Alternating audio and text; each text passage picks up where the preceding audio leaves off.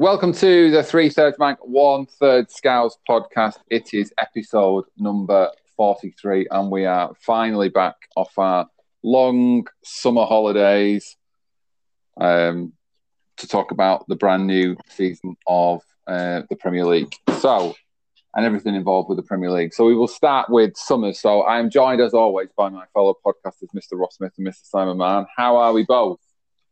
Very well, very well. When, when was the last time we did it? Was was it after the quarterfinal of the Euros? Uh, Yeah. I, was it? I didn't think we did it at all. Oh no, it was. It was, We did one, didn't we? it was after the Scotland game, I think. I think the last one was something about Scotland. Yeah, actually, because we were dis- I was disappointed in terms of what was. Because didn't we watch the Got quarterfinal? We, did we, what what what was the first game we watched together? We watched Germany. That would- was that Germany game of last. Oh, that would have been the last sixteen game Germany, Yeah, would it? yeah, yeah. In the Bluebell. Because I think the quarterfinal you the quarterfinal was Sweden or was it the semi final? No, we didn't play. We played Denmark in the semi final. Denmark, there we go, maybe Denmark, not Sweden. Ukraine, that was it. Somebody played in yellow. Yeah. But I haven't caught up with the rest of the results, so don't spoil it for me. I don't know how we did. Got it all on record though, so catch up over the weekend. Next time you get COVID and have to isolate. yeah. Well, it's, it's international break soon. It might just be reruns of that. So Yeah, no, it's uh, a, I, I, I was thinking if we left it so long because we were bitterly disappointed with the result, or we just left it so long because No, because you're always on holiday. Mate. yeah, Yeah, it's, it's not my fault. I get six weeks off at summer. I've made the most of it. Find a new career. You left that career path. Sam. I know. You, you, I- I- you threw that away. I say that that that phrase came out of bitter jealousy. That's why I was saying it. yeah. Yeah. part time teacher, full time in, full time Instagram influencer.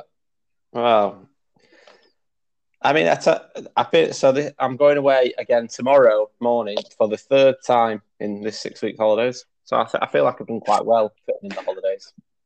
I mean, it's always very, it's always very stressful going away. So to do it three times in such a short space of time, I can imagine is not ideal. Yeah, but you know what we've done this time? Like, so for going camping, we just bought big, massive holdalls. So packing, you can fit everything in it. So like, actually thinking about what you need to pack, you don't have to worry. You just shove it all in the back. Then we got You're getting the box. value out of that big car, aren't you? Yeah, and then we got a roof box as well. I've got a lot, tons of space, tons of space. So the first time I went round, I just put the roof box on and just filled the car because I could. I, honestly, I, I put everything in that I needed to, and then I had loads more space. So I just went right. Just going to take board games. So I took twenty five board games for a week's holiday. Needless to say, we didn't play that many of them. Uh, yeah, and then that was it. It was great. Are you um? Is, is there a big um sort of a, a section of social media? Is there big camping social media? Is that what you're in Yeah. these days? Claire's in that side. of Are you it. following a lot of social media inf- uh, camping influencers? Are you? Yeah, Claire does. She she's in all the Facebook groups. She uh, she comments asking for tips from experienced campers. I tell you what, They though, say, bring a bring a can opener. Claire you know, showed me with with beans.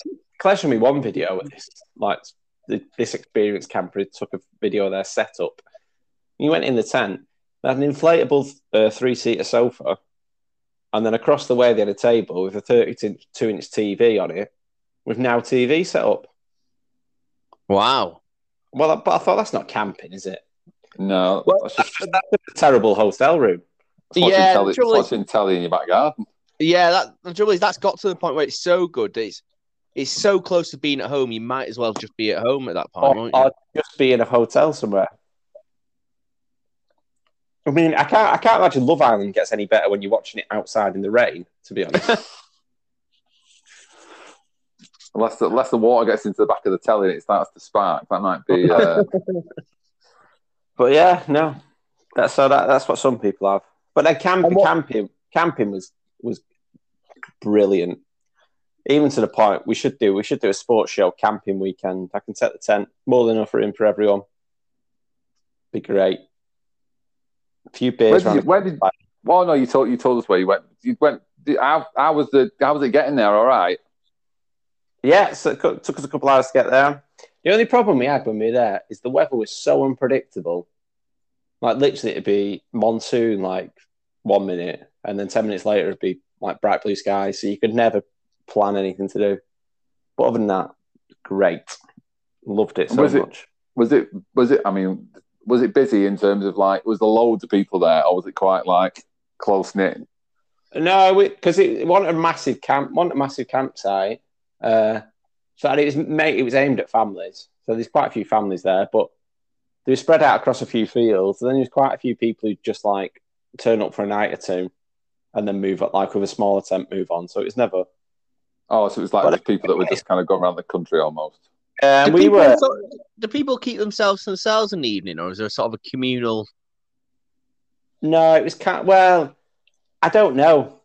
Is the honest answer because we we had because we had Jack. Jack was still going to bed early, so we need to be near the tent in case he woke up. And then where our little pitch was, there was no other like tents around us for a good few meters, maybe five, six, seven, eight meters. So we never, and anyone who did pitch up next to us was only there for a couple of nights, and they didn't have kids, so we we could never really get talking to anyone. So there's a few, there's a quite a few groups who had come together, and they pitched up next to each other. But I tell you what did happen. So we arrived on the on the uh, Friday, and we I've been sent like all week been checking the weather. They've been saying thundery showers for that Friday, and we were thinking I was thinking this is going to be disastrous. And then we arrived, lovely dry day. Couldn't have asked for better weather. So we're like, oh, this is great. We'll get the tent up. So we got all the got the tent out. Got told where it was. The woman told us where our because we had electrical hookup where where we had to plug in. So I looked and I thought, oh, that's a bit far away, but okay. Obviously, people have done it before, so it must be fine. Uh, and then we got the tent out. We were on a bit of a hill, so we worked out that oh, we'd sleep like with our heads up the hill, so with feet at the bottom, so we weren't rolling about side to side. Got everything out, pitched the tent, got it all up, started getting all like got the bunk beds out for the kids, made that, got Jack's travel cut out, got the table and chairs out, built the This shelf. bunk bed for the kids. Yeah, we got camping bunk beds. Wow. They've got the shelving unit out, got the fridge uh, put where we are going to put it, put our beds out, which are absolutely massive, rolled all the sleeping bags out, got all the pillows out, put the carpet down. I took these play tiles as well for the like living area, so it was a bit softer for Jack. Got it all set up, so we are ready to go. And then I said, right, last thing to do, just got to get plug the electricity in now. So I unrolled, unrolled it all, and it said in the box 15 meter cable. Honestly, I was about 30 centimeters short from being able to plug it no. Um, we spent an hour pitching this tent, hammering all the pegs in. I'd gone round, I said to Clark, I'm sick of doing this. Can't wait till this is over. I finished it all. and then when that happened, I was like, oh, you are shitting me. Like, this is not a fun moment. So I was like, right. I said to Clark, so we can't not have the electricity. We've paid for this. Uh, we brought the bloody fridge to have milk and everything and cold beer. Not, not, not having electricity for a week. So I said, right, well, what we'll do, we'll just unpeg the tent. And then because it's on grass, it should just swivel, shouldn't it? Should just be able to drag it round. Yeah. Couldn't do that. It was so heavy with everything that was in it. So basically, we had to take everything out. Like, so we just had to put made, um, like, we're wheeling made up bunk beds out of the tent, just putting them in the middle of the field. A travel cot in the middle of the field, two single, like, honestly, the amount of stuff we took out was ridiculous. And then we had to move it around, pitch the tent up again, and do it. So I had to put the tent up twice. oh no. Well, at least it was a bright. At least it was a bright sunny day. Otherwise, that would have been a disaster. When you when you go as well though, because you turn up and everyone else has got like their they're all set up. It's not like everyone arrives en masse and they're all putting the tent up at the time. Yeah. You're, like- you're like the main focus of activity on the site, so you just know everyone's watching you as well. So you just Yeah. feeling, uh, everyone's thinking, "What, a- what a fucking idiot he is." so yeah, so we did that. That was the Friday, but then once we set up, it was all nice, fine.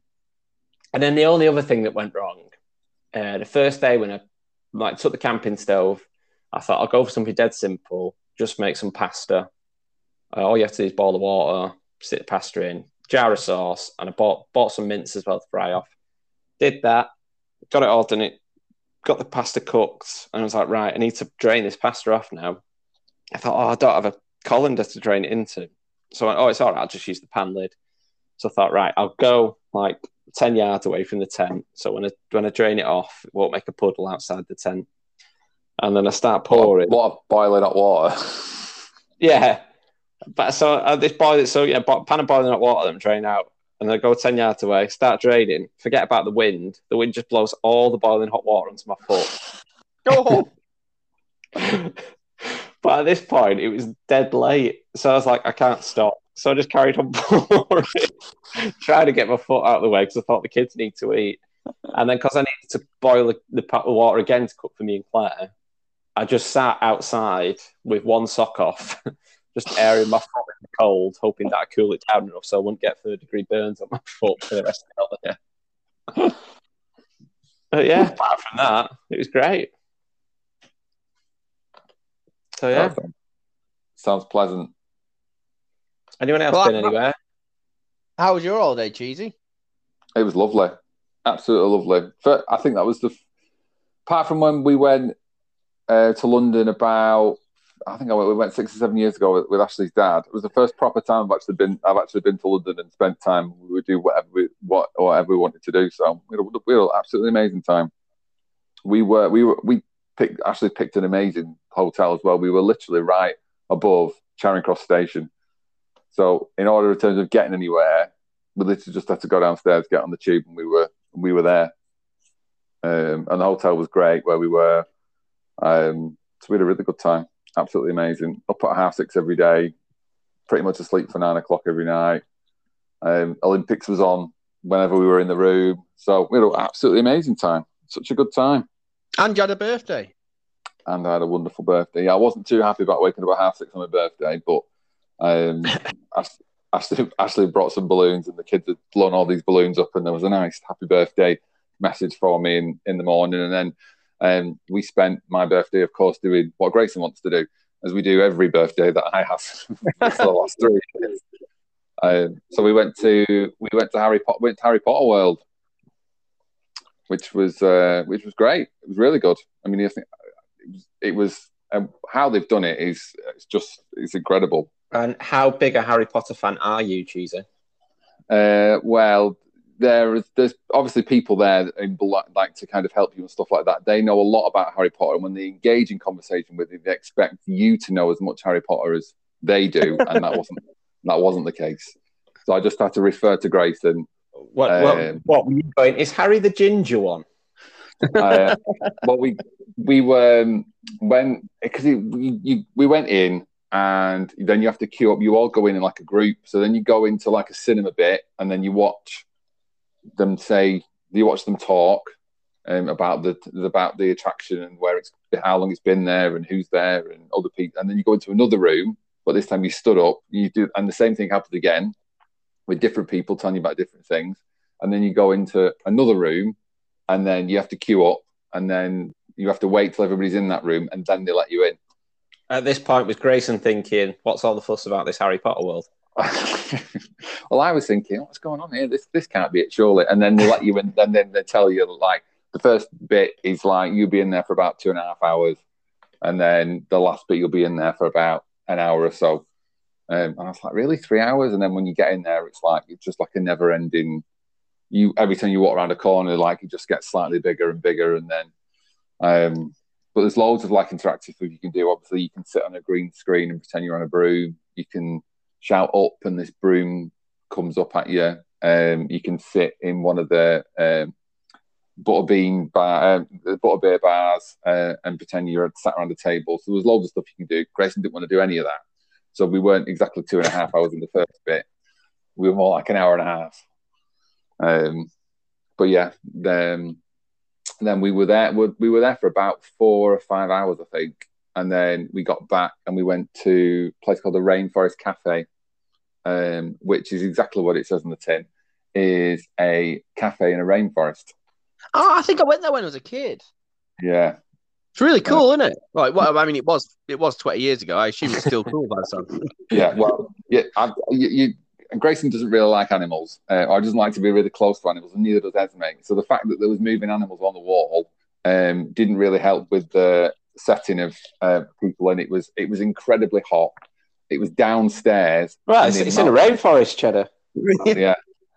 Um, it felt like we were in our own forest, and um, there was. I, I'm assuming they were a bit short on staff because the downstairs bit wasn't open, so there was loads of people waiting because we kind of well, you go in and like upstairs is like a cuddly toy shop basically, which is about the size of a shoebox, and you go downstairs and this massive restaurant, and down downstairs was closed. You couldn't they weren't letting anybody down there. Um, but there was just loads of people waiting. It was so busy, and we, we I mean, we I had a table booked for I think about quarter past three. So we like we weren't like lunch trade, evening trade. We were smack bang in the middle of the afternoon. It was absolutely heaving. Um, but anyway, we had some food. It was really nice. Can't remember what we did in the evening. Can't remember what we did in the evening. And then anyway, so we then on the day after we did, we had some more Harry Potter stuff. Uh, our first show on the West End was uh, the day uh, what the Ladybird heard.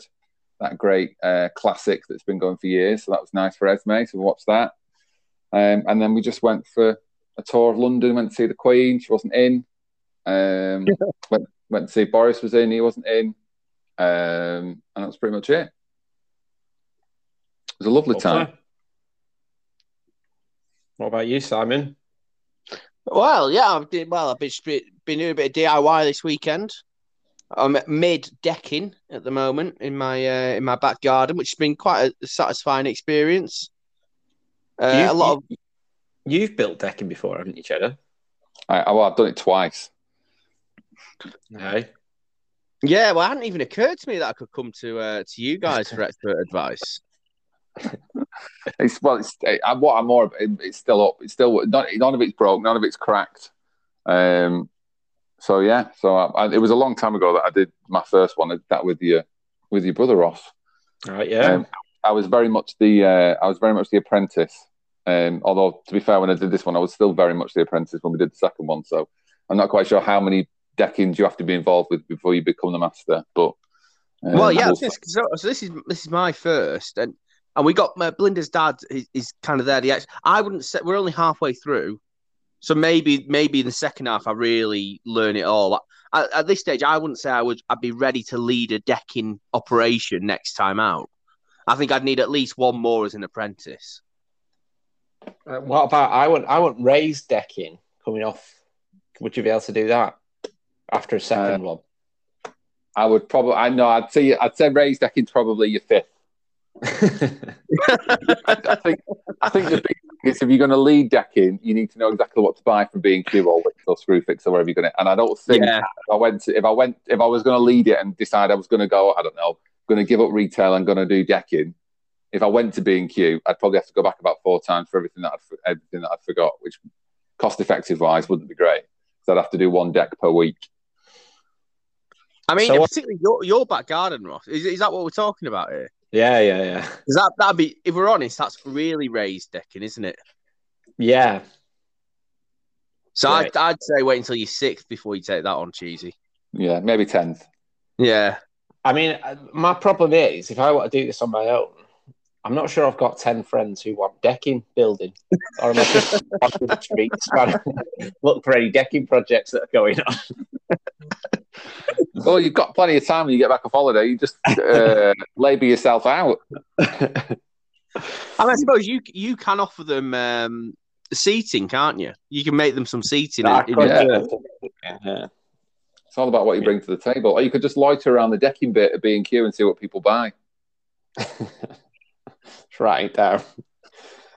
So, uh, what, what's how much is left? To do? So you're halfway through. What's left to do? Just put the actual decks down. Are you putting any? you putting any Oh no, on no, this? I mean, I mean, as in like we're halfway across the the area that's getting decked.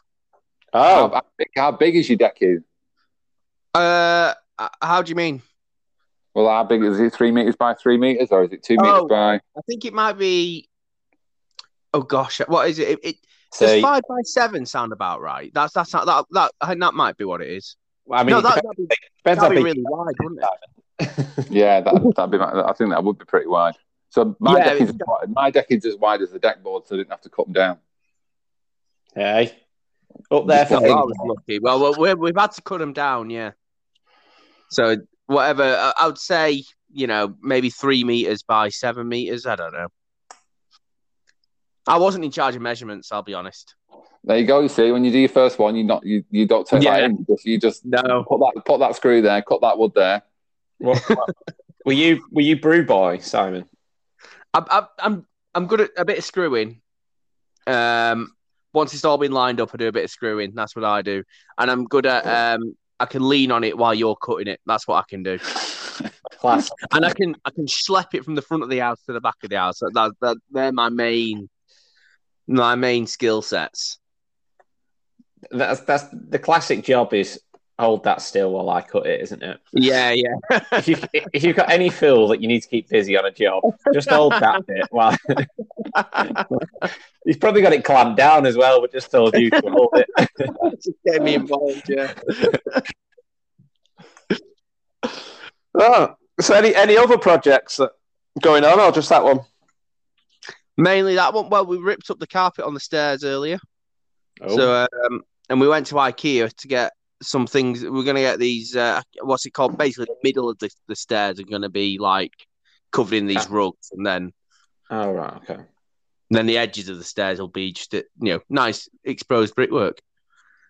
All very Brick. done. I tell you what, we got on the on the stairs now. We've got a, a gallery wall full of uh, full of great photos. I've, I've seen that on Belinda's Instagram. It's, that's very impressive. Yeah, yeah. Well, it's been well, it's, that I that is pretty much all entirely Blinder's work. In fact, entirely Blinder's work. But one of the pictures on there is the selfie of us after that semi-final win. Oh, we made the wall. Look so you've made that. the wall, yeah. Wow. There you go. I feel honoured.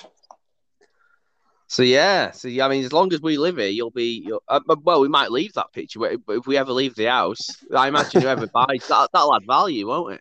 What if you, Absolutely. you uh, no more nails so they can't rip it off for whoever turns up next? I don't think they want to. Have you written it? Have you written it into the leasehold? well, it- there's I would say a big part of this gallery wall is that obviously me and Blinder. this is the first time we bought a house, so we lived in rented accommodation where you've always got to be slightly careful about putting nails into walls. And now that we own the house, therefore uh, we're not we don't have to ask anyone permission about putting nails into the walls. It's like Blinda's gone mad on it. It's like it's like it's almost like she's keep nailing them in until someone tells her she can't and she's going to lose a deposit. I'll have to look up if you can have a listed picture in a in a in a building. I'll have to have a look. Well, yeah, but both both this wall and the Mona Lisa will be hoping that the answer's yes to that. so, what are we talking about, Cheeser? Um, so as it was the start of um, the Premier League um, on Friday night, uh, we will talk about the games. Um, but before we do that, we will talk about um, everybody's favourite topic, and that is uh, the summer transfer merry-go-round. So we will uh, talk about the big transfers that have happened, some transfers that uh, as of yet haven't happened, as far as I'm aware, and then some transfers that might need, we feel like might need to happen after the first round of games. Um, and then we will talk about uh, the games themselves over the weekend uh, which threw up a couple of um, a couple of surprises. So we'll have a break uh, and we'll come back and we will start with the transfers.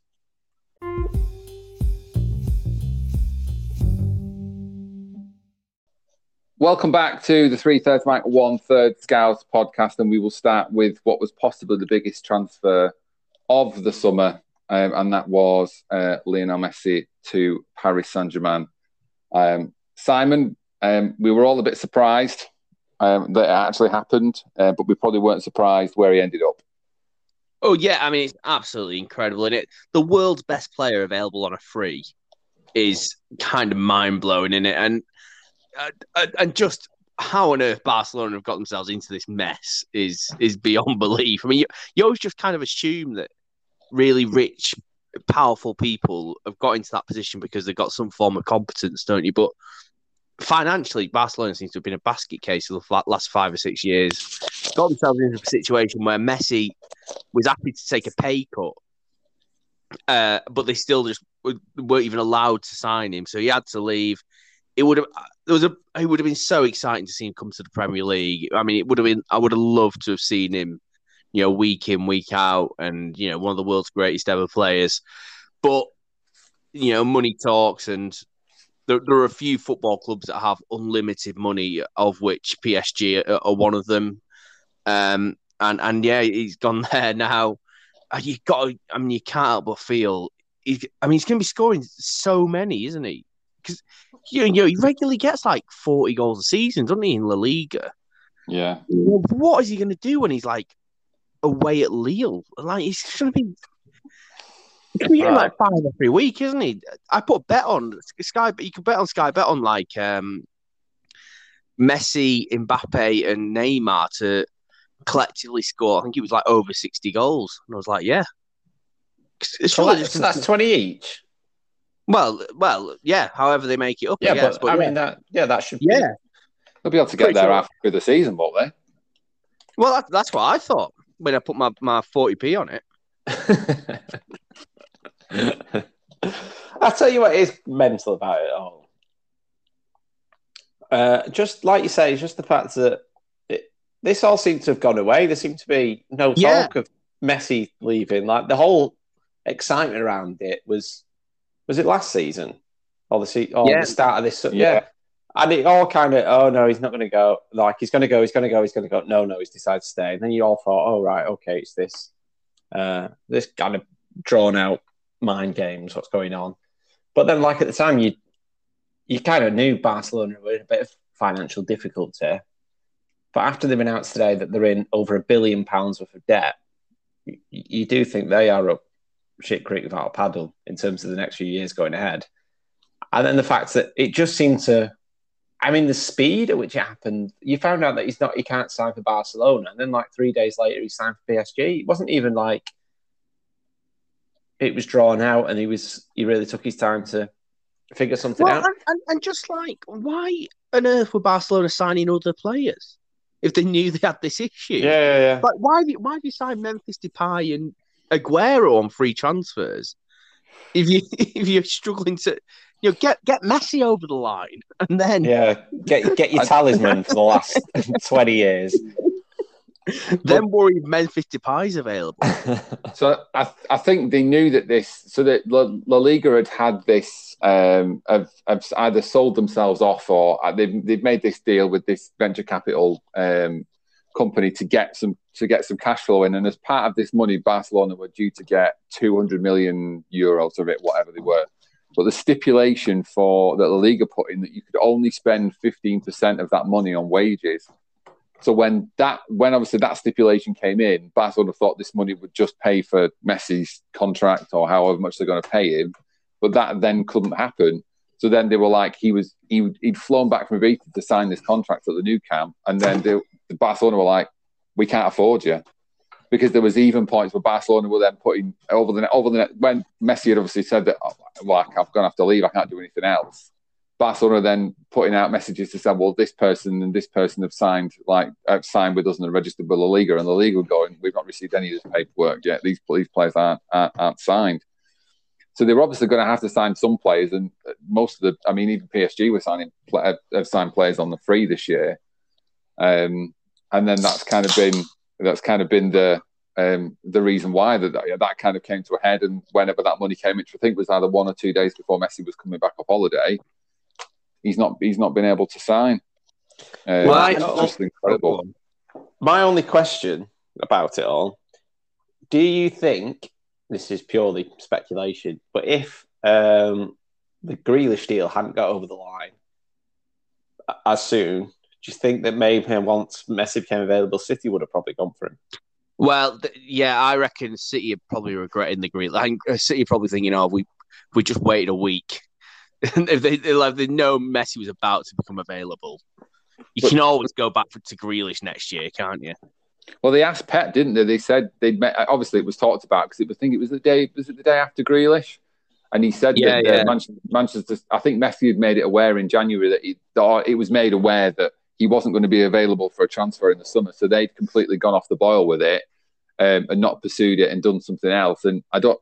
I mean, even with Manchester City's mind, I don't think that they could just turn around and go, "We'll get be able to get this deal over the over the line in the next few days with the money that they basically just given Messi's number ten shirt to uh, to Jack Grealish. He's not got Yeah. number ten at PSG though, has he? No, I, th- I can't. Who is number? I can't remember who is ten at PSG. Hmm. I can't either. But it's it's it is a.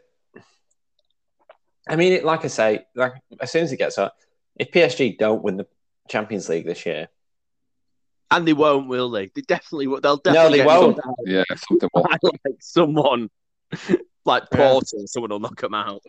but you can't have Mbappe, Neymar, and Messi as a front three, and then not be it's Well, not. I mean, the trouble is, and it's a nice problem to have, but actually, PSG have never had a. You know, the reason PSG haven't won the Champions League hasn't been because they lack enough goal scoring threats. It's because they can't get these goal scoring threats into a sort of cohesive team that's well balanced and defensively, you know, defensively sound. 'Cause, You know, Mbappe, Neymar, not particularly interested in running backwards, and you can't feel they've sort of anything they've sort of doubled down on that problem, haven't they? Well, I mean, th- uh, to me, the midfield. Like, I know they've got um, Wijnaldum in now, but the midfield's just never been. I mean, Herrera went. He doesn't play all the time, does he? But Well, they've got They just to- haven't they? but he seemed to be injured quite a lot. But they've still got Julian Draxler and Angel Di Maria supplying that front three. So unless yeah, no, but what no, but what I'm saying is, it's not like Liverpool's midfield that are basically made up to shut up shop. So yeah, no, yeah, yeah, yeah. Salah, Firmino, and they, it's not like you've gone well. They're, that front three will rip anyone apart. So we'll we'll just focus on keeping solid at the back. They're not like that, are they? No, I mean, I know they don't have to be, and some of their other signings, uh, obviously they got Ramos, so I don't know how. I think he's quite injury prone these days, isn't he? But they, they also signed Donnarumma, who you know, yeah, that's one of the best incredible on a the free as well. another, another free signing. Signing, yeah. Yeah, they've had a, in terms of free transfers, they've probably had the best window that you could ever have. I haven't mean, they? I mean, Gini Wijnaldum dodged a bullet. he Yes. very close to going to Barcelona, and ended up at PSG. That would have been. Uh, I mean, I mean, how Aguero? I mean, Aguero's out for ten weeks. I mean, talk about kicking Barcelona when they're down, um, not having not having a striker at all. Um, they've gone back to Martin Braithwaite, who actually did. I think he did score twice last night. Um, but to have him up front um, instead of Messi is uh, is probably a little bit of a. Is a Thing is, though, and at the same time for Barcelona, in some the, the problem is it was always going to happen, wasn't it? Like there, there was going to be a time where Messi wasn't playing, Yeah. and I- and I know maybe that um, you might want to get two two or three more seasons, but then you stay two or three more seasons. He's probably not going to be the same Messi, but then you still kind of half expect him to be in the team, and is he going to be doing the same things and be the same like relied upon?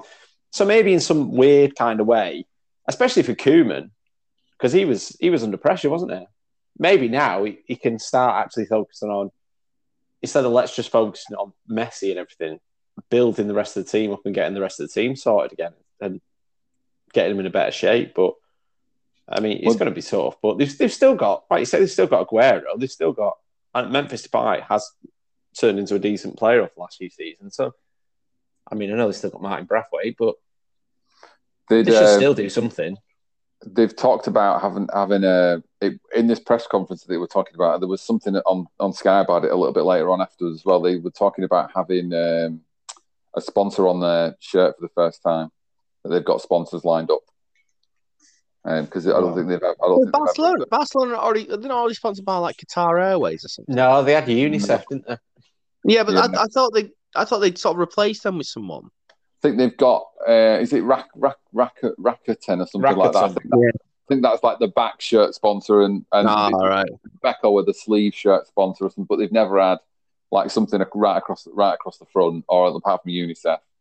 So I don't, um, I, I don't, I don't know. And, and then I think they've they've borrowed to the hilt. I think they've borrowed 500 million euros or something from America to sort the problem out. But I think one of one of the snippets I took from it was they, they were going they were going through this press conference and they were talking about it and um, the bit on Sky was saying that they were paying a scout in South America seven million seven million euros a year to be a scout. And it was like it's just been completely just been completely mismanaged the money. You think about Dembele and Coutinho costing two hundred and seventy five million euros. Well, Samuel and Umtiti got booed, didn't he, by the fans because he refused to take a pay cut. Yeah. Well, this is the trouble. All these big clubs have all got this problem. That basically, they've kind of stockpiled all this talent, but paying them wages that they're now not a. They're never going to get anywhere else. And you know, you know, you turn to them and say, "Oh, you can leave on a free," and he goes, "Yeah, but who else is going to pay me? Who else is going to pay Phil Jones hundred grand a week? You know, you can't get rid of these people once you've committed to giving them a five year contract at, you know a wage nobody else can afford." I mean, Divock, Divock Origi scoring that Champions League final goal, that's the best thing he ever did. He dining Yeah. out, he's been dining out on this contract for years. Which uh, which other transfers caught your eye, Simon? Well, it's been I've been fascinated by the amount of sort of big, you know, goal scorers and strikers that moved around this transfer window. Messi obviously is supposed to be the ultimate one. I think Lukaku to Chelsea is a great signing. You know, guaranteed goal scorer. I, I think he could be the one that really turns Chelsea into a title threat this year. I tell you what, this window has just been the amount of just big names moving. Normally, Yeah, it's one- yeah. like one that moves, but the, the amount of actual, like what you would determine as like star players at certain clubs moving around Europe has been incredible, hasn't it? That's that's the one thing that's really struck me. It's it's not just been. Normally, you have one big summer transfer rumor that or story that rumbles on all the way through the summer, and then it finally gets over the line. Whereas this has just been bang, bang, bang. There's a new one to supersede the old one every single week, isn't there? But I, th- I agree the Lukaku one. I mean, Chelsea looked good at the back end of last season, didn't they? And that was even with Timo Werner not scoring. So Yeah. Well, It's gonna be Jorginho tough was to their see. top. Jorginho was their top scorer last year. I told you everything you need to know about Chelsea's season last year, even though they won the Champions League. I, d- I just think, yeah, the Lukaku seems. I mean, it's a lot of money, but then at the same time, goal scorers don't come cheap, do they? Well, they're That's the- about to sell. They're about to sell Tammy Abraham, aren't they? So He's going to Roma, isn't he? yeah, kind of offset the. Yeah, I tell you, the um, oh, obviously, obviously, Grealish City, that's massive. I think. Do you think is it worth hundred million pound? Well, you know, if you've got unlimited money like Manchester City have, then I, I suppose, and you've identified him as the guy you want, then I suppose you have. I think Aston Villa have done very well to put that release clause in and to hold firm and wait until someone matched it. I compared to other hundred million pound players, I'm not sure he's at their level. And I suppose you know, City, I suppose, are hoping that. I, I mean, it's really interesting. Sometimes I think players can look really good at like mid to low table clubs, and then they go to a big club, and suddenly you sort of really start noticing what they can't do. And yeah, he, he really just didn't look like he was going to open everything up at the week. And he, you know, his first game for City wasn't it? I don't want to sort of over over criticising, but you know, this is a guy. He's not regular in the England team. He's worth a hundred million pounds. yeah, and he can't get in. He can't get in the England team. I think that's always the issue in it. When like you end up being like Graeme Souness with Paul Pogba. Well, I expect that from a hundred million pound player, don't you? So you, you always focus on things that.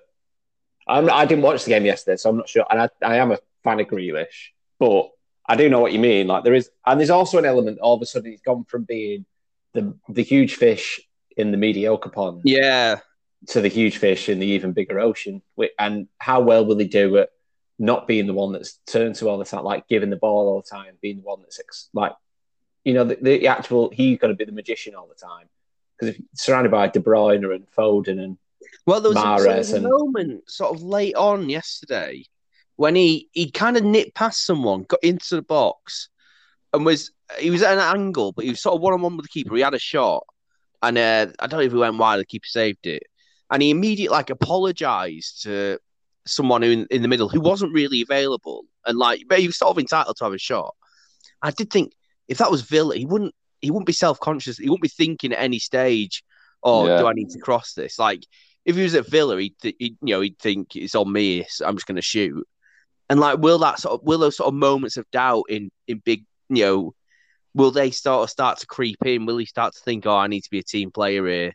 I think part of his brilliance is the way he's so instinctive and just sort of goes with whatever he's thinking and runs at people and goes past his man or whatever. And that kind of fearless way. And be interesting to see how that's affected now that he's sort of part of a collective and and is expected to fit into the into the Manchester City system.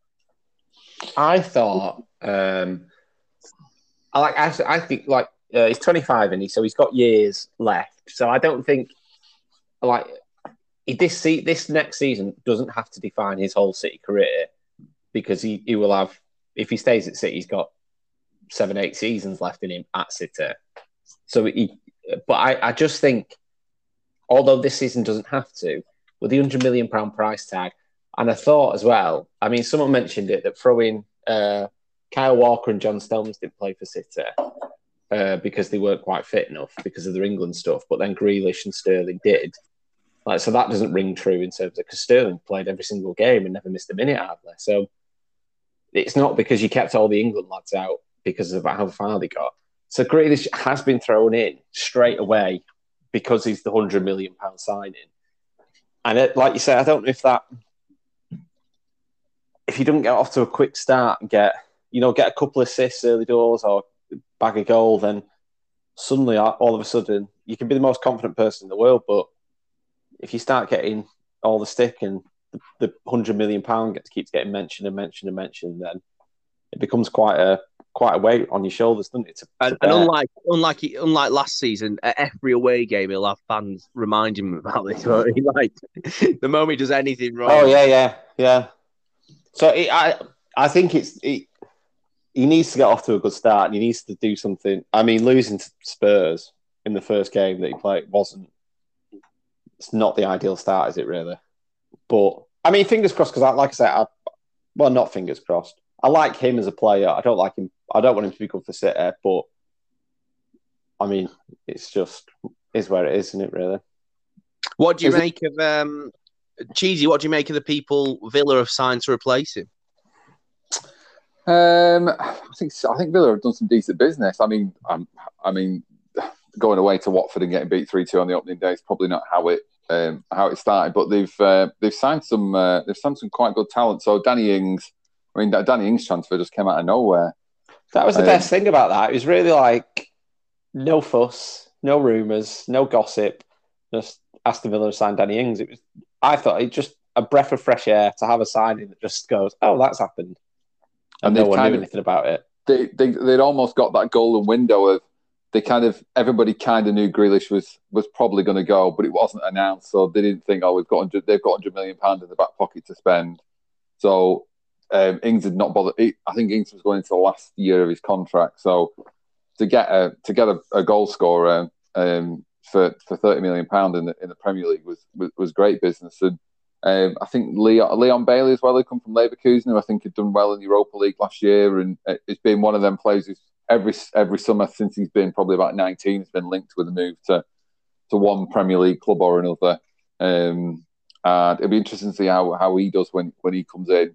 Um, who, who was the other one that they signed? The lad from Norwich. Um, Oh, Um, Buendia. Buendia, because they nicked him off Arsenal, didn't they? yeah, they tried to nick Smith Rowe as well, didn't they? Which I thought was great.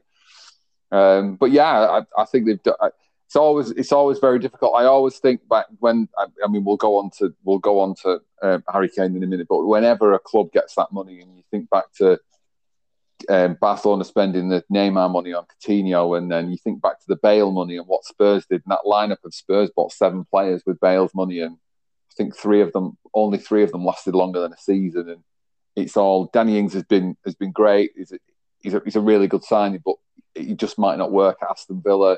Leon Bailey, a player that's not played in the Premier League, does it? It doesn't always work. Players coming in, so and then the one thing they've not probably done is, I mean, they've not really shown at the middle of the park. So I don't know. Is uh, Mings and Cons are gonna gonna keep as many clean sheets as last year? Martinez doesn't look Well, as strong as last year. interestingly, they've signed Axel Tuanzebe from United on a loan deal, which I'm kind of fascinated to see how that goes. I, I really wait, rate Tuanzebe, and he, you remember, I mean, he was so good in that game against PSG last year, wasn't he? On um, we played three at the back, but always in, you know, often picks up injuries at the wrong time. Never had a real consistent run of games at United. So be, I'm going to be really interested to see how he goes as a United fan if he gets a regular run in the Premier League. And my worry is with that that uh, there was another. Um, a defender went to Fulham or went on loan.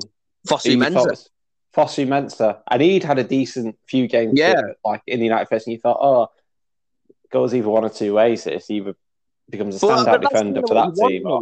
I sort of feel like, yeah, well, you just sort of need to find out about these guys, don't you? And you know, Fosu Mensah had looked promising at United, but then he, you know, he couldn't get into a Fulham team. You go, oh, well, actually, he's not good enough, is he? And you know, and then his sort of career's tailed away. And you're like, Yeah, well, then sometimes I, like- think it's because of the way these small, like these smaller clubs play. The fact that, Oh, the old the old Serge Gnabry can't get into the uh, Tony Pulis' West Brom team. yeah, yeah, Well, yeah, I not mean, yeah, but ultimately, you know, they've got to find a way, haven't they? That's that's the pressure of it. You get yeah, because you get for every for every Mason Mount, you'll get a Ruben Loftus Cheek who, all right, still still playing at a Premier League level, but I mean, he's not.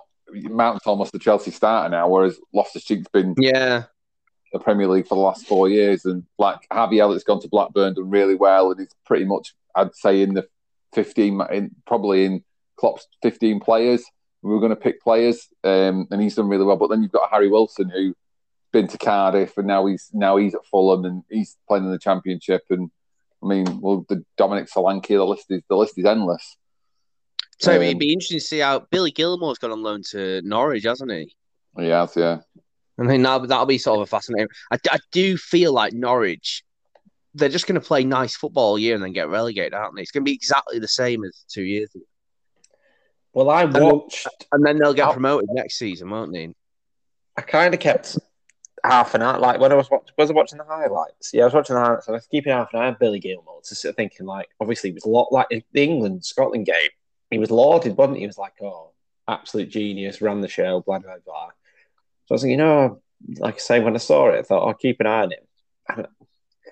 I mean, obviously, Liverpool are a good team, but he didn't exactly. I don't think he played the best or was, How was stand out in terms of.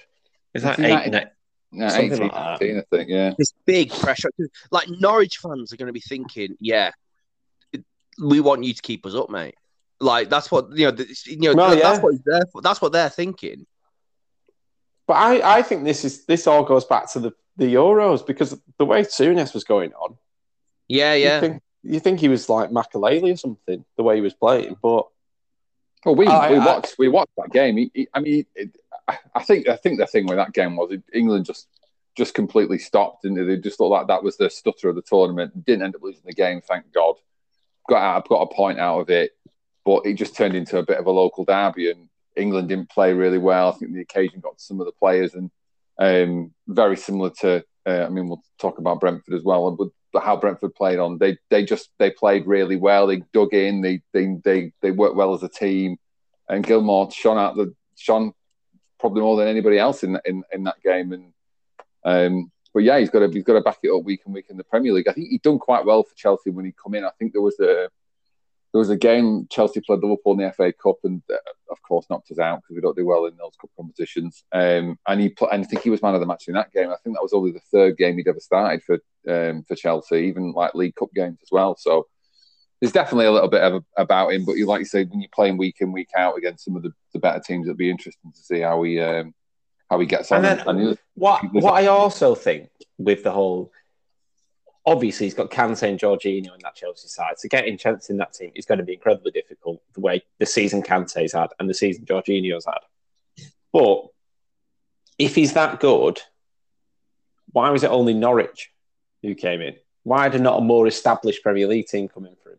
And, and you know, someone who's wanting to push a bit higher up because obviously Norwich they're they're just aiming for survival, aren't they? I, I just to me feels like this is probably going to be the killing of his career, and he's going to end up in the championship. Oh, or maybe he'll thrive.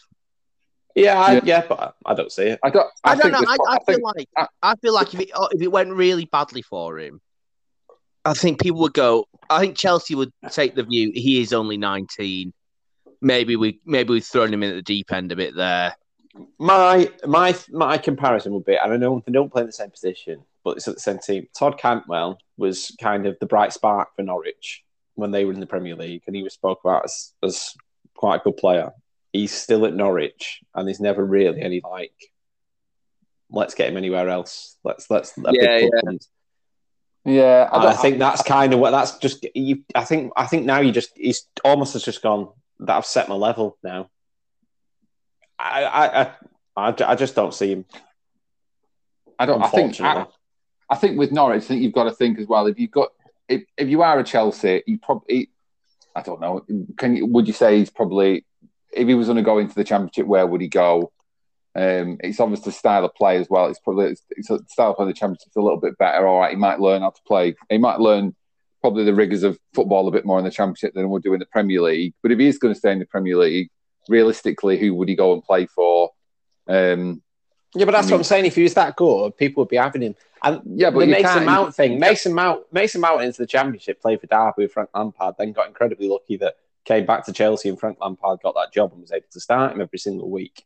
So actually got to he got a good run of games. Whereas Matt's not going to happen. He's, he's going to go on loan to Norwich and then he's going to come back to if he don't if he if he isn't the player of the season for Norwich, he's not going to get into the Chelsea team. They're not going to. They're not going to have. Tell you, I tell you what, it's a good job he didn't talk to you as the last person at Chelsea before he went to Norwich. If you don't come back player of the season at Norwich, you won't have a Chelsea career. Yeah, but I think that's the pressure you put yourself on. That that's he's got to be thinking he, that as well. Well, yeah, wants, I think he wants to have a good season, but the Norwich's problem is the fact that they haven't signed a bloody goal scorer. They're in this, they've got the same goal scorer they were in last time, and if he if he scores more than ten goals, then there isn't anybody else to score a bloody goal. I think Norwich I just, do quite well with keeping. Uh, like Norwich, Norwich normally sell off one player. I mean, who was it? Was it Max Aarons that went the season before, or some? Uh, was, it, oh, was it Ben Godfrey? The left, did the left back not nearly go? The, the left back nearly went to Liverpool at one stage, didn't he? That um, was he called Lewis? What's he called? Left back. Yeah. I can't remember. Uh, was it Godfrey went to Everton? Didn't it? Godfrey went to Everton. He yeah, was, he well, he's Everton now. Yeah, yeah. They, they, sell. They seem to sell off one of their assets every every year, and then um, and that's. I think Cantwell's just. I, I, mean, if they go down again, I would imagine they probably said, "Look, you will keep keep her this season, then if you, we go down, then it might be Cantwell that ends up going." There's not. Yeah, but someone's got to be in for him. That's what I'm saying. You can't sell someone. You can't sell him to no I one. think somebody. I think somebody buy him. I think somebody. I think somebody buy him if he became available. Not that I'm saying it would necessarily be the right move for him, but I was more surprised. I was more surprised that he didn't go over Buendia, but we'll wait and see how that how that plays out over the uh, over the course of the summer, over the course of the season. Sorry. I mean, to be honest, I didn't think we spent ten minutes talking about Norwich tonight. yeah, I'm not prepared for the Todd Cantwell chat. all, all right, then. Well, we'll talk about something that you didn't want to talk about. Might not be for ten minutes, but um, United have, um, have, have finally managed to sign Jadon Sancho. How do you both feel about that? Delighted. I, I was I'd worked in early on there on Saturday, and then I was still in work. I was really tired, and then I saw Varane walk out onto the pitch. It just gave me such a boost. I, I felt a million dollars. Um, absolute Rolls Royce of a defender. I'm so excited for the fact that United have signed him uh, there's been like some negativity about it. I just don't get it at all. Like, guys, the guy's pure class, isn't he? He's gonna he's gonna be good enough. And well, one of um, the stats that uh, stuck out for me, which obviously we know United's semi-finals and finals troubles. Every final that he's ever got to, he's won, which is incredible, isn't it? Yeah, I mean, you know, he's one of the best defenders of his generation. The fact that he sort of became available, United been able to pound. And like I, I feel like all United, like, all the great United teams in my lifetime have been built on good centre half partnerships. You know, Bruce Pallister a bit before my time, but like Ronny Johnsen and Jaap Stam, uh, Vidic and Ferdinand. And I sort of, I just feel Jones like and Smalling. Exactly. you know, we wonder why we stopped winning Premier League. and you feel like Maguire and Varane could be a really strong partnership. I, I totally agree. I thought. I mean, a lot of people. I mean, I this. I, when you say about a lot of negativity, I think a lot of the negativity has come from people comparing the transfer to the Ben White deal. Yeah. Uh, which, again, I know I know Arsenal paid fifty million pounds, and Ben White almost scraped into the England team, but no one really expected Ben White to get to the England team. He had a good season with Brighton. Fifty million pound. There's a lot of talk about the age difference and blah blah blah. But at the end of the day, like you say, what has Ben White won and what's Rafa Varane won? Like, Shows you medals, it, it, it's chalk and cheese, isn't it, in terms of what they've done? What I think's great about it, and it, it I, I think it fits again perfectly with like this United transfer policy that we've had going now for a few seasons. We've been buying these young players that want to want to come and develop and get better, and we've been improving. Sancho fits that mold, but then at some point you need to get a couple of experienced lads in that just know how to win, which is exactly what Cavani is and exactly what Varane is. That can just take you to that. They've just got that coolness, that calmness when it when it gets to those big moments that can actually step up and and take you there. So I, I yeah, I am excited, and I think I take my uh, one of my mates text me after the United game on uh, Finger saying, "Got a great feeling about this United side this season. We look we look so much better." And I said, "Look, we're seventy minutes in, and I know we might be five one up, but none of the new signings are actually playing. So you, have not like I, as much as you want to get into the hype." Varane hasn't played yet, so as much as you want to believe it's going to be great, and you think it is going to be great, you don't know. Sancho again, you want to believe it's going to be great you you don't know yet, and you don't know how the season's going to be. So let's. I mean, it's a great step, but I, I don't want to be as like we're going to win everything as as I have been in previous seasons. I think I think we're there or thereabouts. I think one of my one of my points for not being as we're going to win everything is the fact that there's just everyone looks great this season. Like City have strengthened with Jack Grealish, uh, Chelsea look good, buying Lukaku. Liverpool are always going to be there or thereabouts with how they play. Uh, so there's three that you've got to beat. Normally it's, it's a two horse race, isn't it? But this season, just so many top teams to beat that it's it's going to be tough. Stacked in it. I think the I think the one thing I'd say, just going back to the, the Ben White comparison, is that I bet United are paying Varane twice as much money as what Ben White's on. Yeah, no, but you should you should do though, shouldn't you?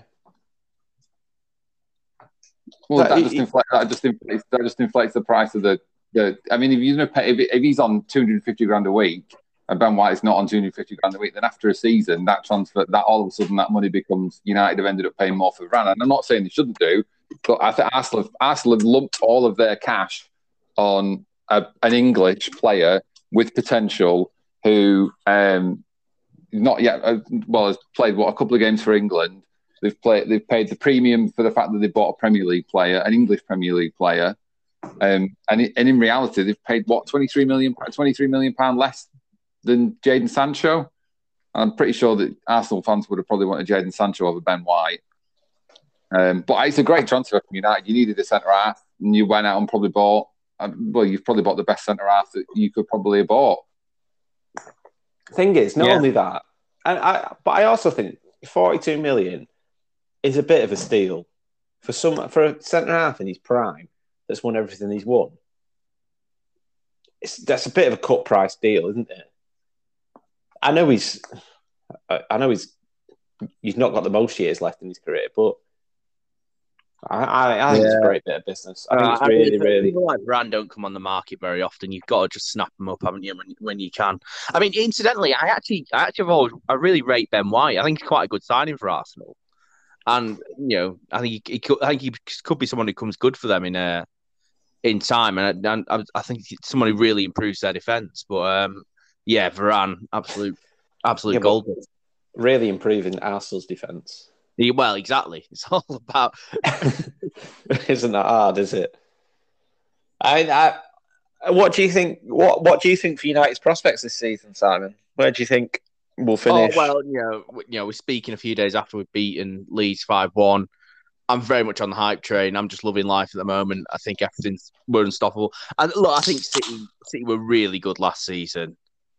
Uh, Liverpool Liverpool will be better. I think Lukaku mentioned earlier really has the chance. So all the reasons you are you sort of mentioned why it's, it's going to be tough this year, I think are really relevant. But I think this is sort of the best United have looked sort of since since Solskjaer, uh, since uh, Fergie left, and yeah, I would. I'd like us. I would have liked us to sign a, like a top class central midfielder, like an improvement on McTominay or Fred. Um, who? Who? Well, I don't know. We, I mean, I, if I could have anyone, I'd, I'd, probably take Declan Rice. To be honest with you, I'm surprised more clubs haven't been linked with a move for Declan Rice. Actually, it sort of just seems to be, except he's going to stay at West Ham, hasn't it? Um, we we've been repeatedly linked with this French Camavinga. I think he's called. I've never actually seen him play. but Yeah. my understanding is that ultimately he'll end up going to PSG, and I think United are slightly getting we're getting a bit too. I, I'm I'm very doubtful about these United rumours for him, but you know, in a way, I kind of I sort of trust whoever Ollie Ollie identifies. I think, I think United and uh, when Solskjaer's taken over, our, our moves in the transfer market have been a lot better. So I'd be Yeah, happily, yeah. happily guided by that. When, when's United's first big game? Do you know? Well, we played Leeds two days ago. What the team you beat? The team you beat six two last season. Yeah, but it's a it's a derby in front of the fans. You would have thought it would have been. All right, okay. When you when are you playing Chelsea, Liverpool, or City? oh, I'm not sure. Uh, I will find out for you if you give me Alright. if, you, if you give me two minutes. I will tell. All right, I'll, I'll give you two, I'll give you two minutes. Then I think you play us in September. I think you play us in September My, uh, tell you what, I also think my other prediction for this year is slightly disturbing. I, th- I think Paul Pogba won't sign a contract, also won't make a move, and will leave on a free next year, probably to PSG, probably get a twenty million pound signing on fee, probably you know the, the absolutely have our pants down as as his agent uh, will do.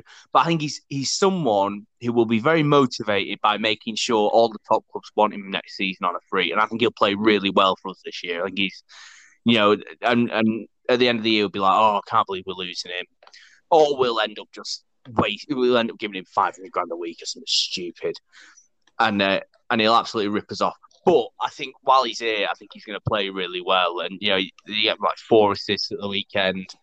Fernandes, who was you know was dropped by Portugal during the Euros, I think really needed a bit of a rest, and I think I just feel so excited.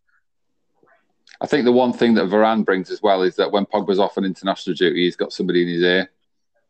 Yeah, yeah, I don't know about Pogba. I mean, Pogba again, still the, the same old issue. For a month, I'm thinking, what a player. We we can't not have him. And then I'm sure we'll we'll be a month in the season. He'll be Well, doing absolutely. He'll be doing absolutely pants, and then we'll be like, "Oh, just get rid. Clearly, don't want to be here." And then he'll go on a run again where you think, "Oh, we what a talent. We can't let him go." He's such a strange one. As soon as the transfer window shuts, garbage. Then in December, best player on the planet just before January. Then February rolls round, garbage. Thing is, you, but then four assists, everything like it. I mean, apart from the one where Fernandes maybe checked back inside and the one that was just over the line, every single pass was um, but like it was, like it was absolute top quality, wasn't it? You, uh, you think who else has got that in the locker at United, apart from Fernandes? Well, I Although, don't do you know. not, do you not think ah, he's just played the ball over the top when you get play against Leeds, isn't it? Like it's such. Uh, Yeah, I know, but the, the one is, the one for Mason Greenwood, the weight on the pass, Yeah. for Oh, yeah, Greenwood to yeah. just run onto it and I don't know, a- mate. Yeah, and obviously Fernandes his first one. I know his first time chipped over the top, but Fernandes doesn't have the same touch that he has. Then that, that's not a chance, and then that's gone. So there is an element of some of the teammates made it, but you still got to have the balls to chip it over the top first time and see that part, see the cat, see them run and do it. But yeah, no, it should be good. I tell you what, I was disappointed about on Saturday. No, I am very excited about Sancho. I just thought Sancho got brought on really late on a team that was just like, no, it was just it wasn't really like like McTominay got brought off for Matic, and I thought McTominay was really good on Saturday with the, with his uh, forward runs, like run, running, making the extra man and causing Leeds a problem. Where as soon as Matic comes on, you're not going to get that from him. And I just thought he came on at a time which was a bit. United weren't really doing anything. They kind of settled for the five and this that, and then I just thought maybe could have brought him on 20 minutes earlier when we were really in our pomp with taking some like because I thought Dan James did all right, but then ultimately same same as always with Dan James, his end product is absolutely terrible. You don't you, you don't feel he's going to score or provide an assist at any moment. So I, I thought maybe maybe he could have come on for Dan James a bit a bit sooner, and then he could have got in this in the flow with the rest of the attack that's going on. But I mean, we'll wait and see what goes on with that. But yeah, good times for United, top of the league. Let's hope it stays. How are you feeling, Cheesy, about Liverpool? Um, I think very similar to what um, Simon said before. Suddenly, when you see a, a colossal centre half walk onto the pitch, and you know that you you're probably not playing with your Carling Cup centre half, then it feels a little bit better. So, um, I think it was a look. It was a, a, a good steady win. I, I don't think that we were were amazed. I think Norwich had fourteen. I think Norwich had fourteen shots, but um, like I, said, tell you what, af- expe- expected goals is very close.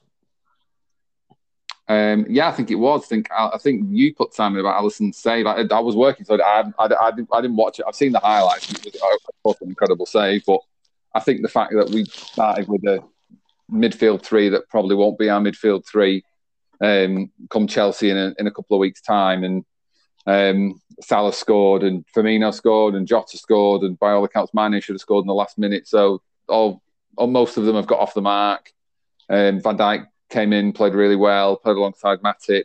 Um, Trent played really well. So yeah, back to hopefully back to um, not last season, season before, and um, Does that does off- that not worry you though? That your team is basically the same as the title winning one or two seasons ago. what the, the team that went 29 games and won 29 games? That same Yeah, but that that's same team. that, yeah, but that's two seasons ago, isn't it? I mean, the Invincibles of Arsenal changed like that. It don't and they like went, and, and they went invincibles again. not the season after.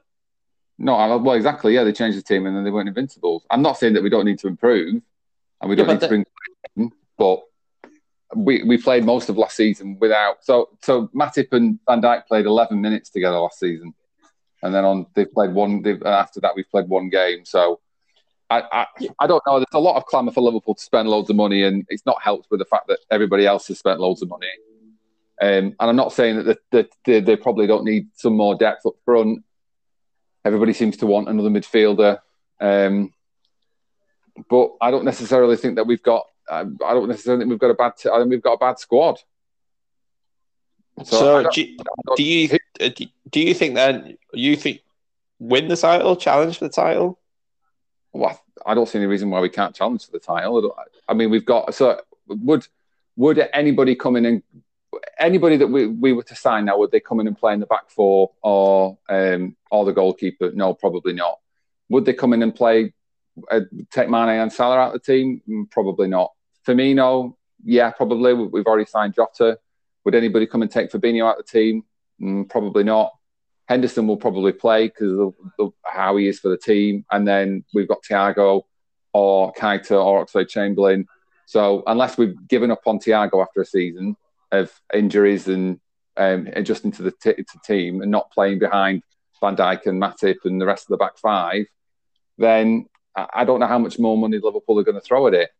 I mean, the thing is, Who- we, we talked about we talked about Billy Gilmour but being under pressure at Norwich to keep them up. Thiago, he crippled under the pressure of having to try and match Donny van der Beek last season, didn't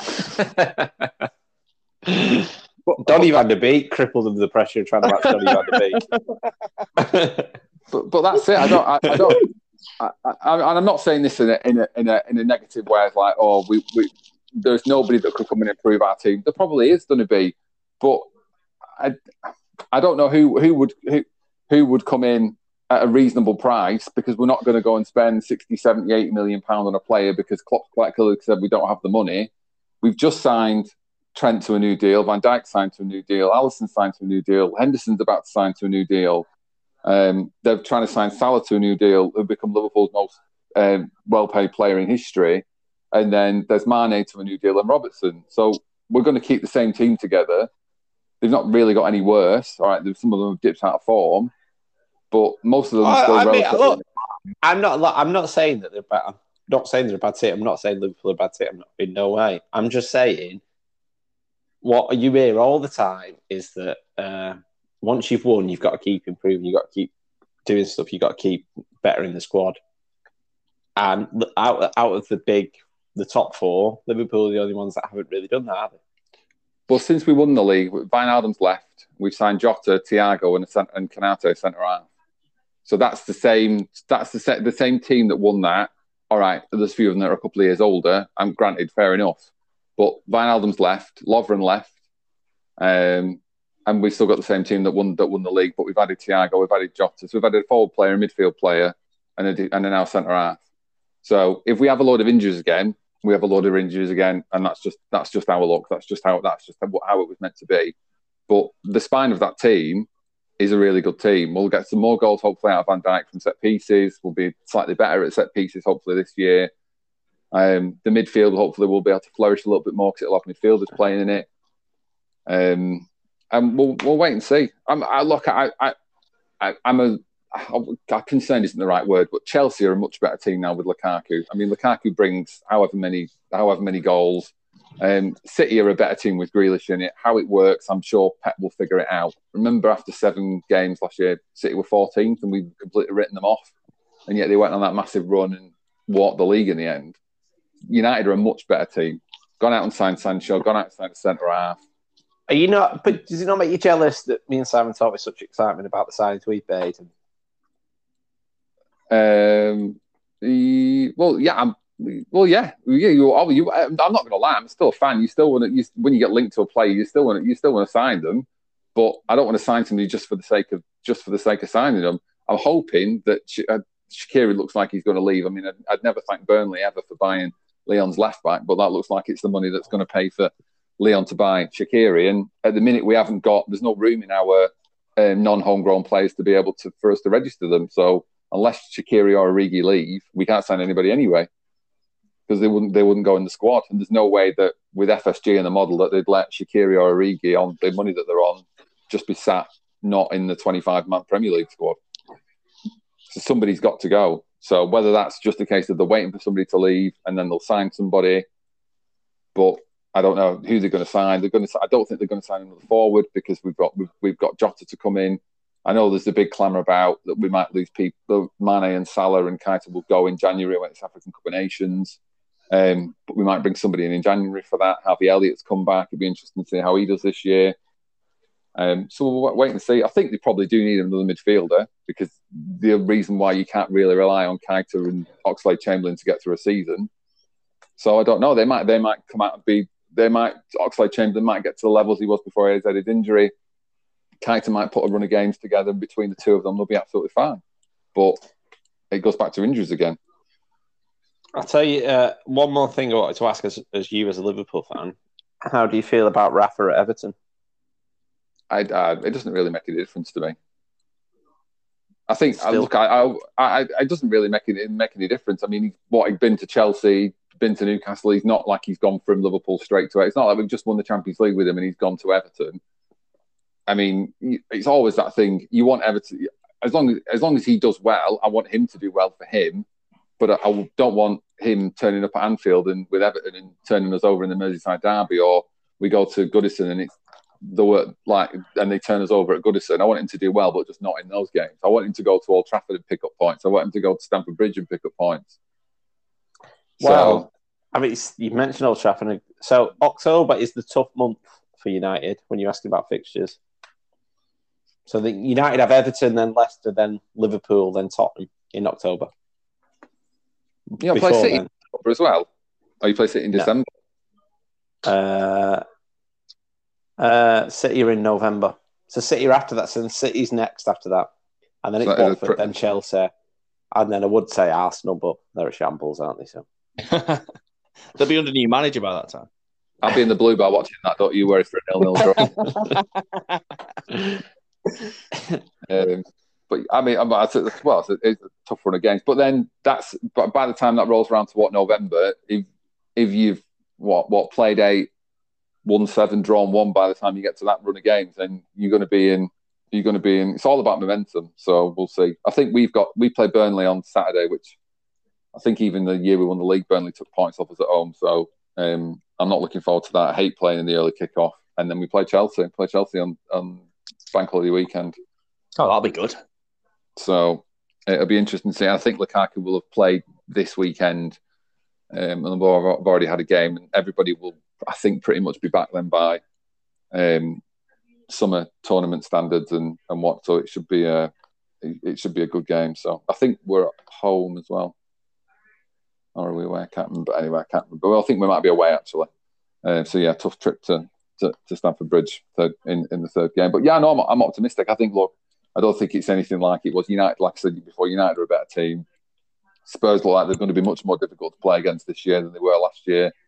Um, Arsenal, Arsenal, Arsenal, and um, one minute they could be amazing, and the next minute they can be absolutely garbage. So we'll see what happens to them. But I think yeah, Leicester have Leicester have improved as well. Um, Villa it might take a bit of time, but I think yeah, it's it's definitely going to be. There's much more harder games this year. I think. Uh, well, this year um, than there probably has in ever in any. What, what's what's going on with Klopp's glasses? oh, I, I, I, don't know. He, I think he's just got contact lenses. I've absolutely no idea. Perhaps he's just been sick of losing them or breaking them. I've no idea. Oh, so it's not laser eye surgery. Well, yeah, he might have done. I don't know. I've not got. I've not got a running diary when he's on holiday. You never see him anywhere. You know, I love this weekend that Liverpool were playing. You make no no mention of how well they were playing. Your first question, Simon, was what's going on with Klopp's glasses? the important bits of football. The first thing, it's, it's the first thing that struck me about him. I, I, will tell you what. The one thing I will say about him when it, when he rocked up in his press conference on, on, I think it was either Thursday or Friday. I thought he looked a different man to last year. He looks a completely different person. I was like, he looks well. He's got a bit of a tan. He's lost his glasses. I was like, it looks like a man that is um, absolutely, completely reinvigorated for this new season. Life more fun when you see Van Dijk at training, isn't it? Instead of the amount of uh, the amount of pictures that captions that people have, ca- uh, have, have like just the the uh, media team have captioned of people just looking at him and stuff, and just, just like you just said, he just he just brings you, he just lifts you. Like Liverpool, like Liverpool's midfielders aren't looking back at Rhys Williams and, and Nat Phillips anymore. They're looking back at Matip and, and Van Dijk. And I think Salah's goal at the weekend was kind of drawn out for the fact that Van Dijk was going up for a header, and every single Norwich player just seemed to converge on the six yard area, and Salah was just stood on the edge of the area and scooped it up and scored. So, um, look, it's, it's one game, and after after last year, when it was the months to January to March were an absolute disaster, we'll take one game at a time, and we'll see where we're at. Come, I don't know, come May. Hopefully, that's that's the top. But if it, if it's not, then as long as we've done the best that we can do and there's not much else we can really do. Every, everybody's everybody's improved. I think this year. I don't think there's what I don't think there's one team that's probably that's probably got worse. And if you think Brentford are not going to be easy to play with, who would have thought that Watford could have actually signed a goal scorer and the manager might not get sacked first? It's going to be an amazing season, I think. Just uh, we we have mentioned it, but we've never actually spoke about it.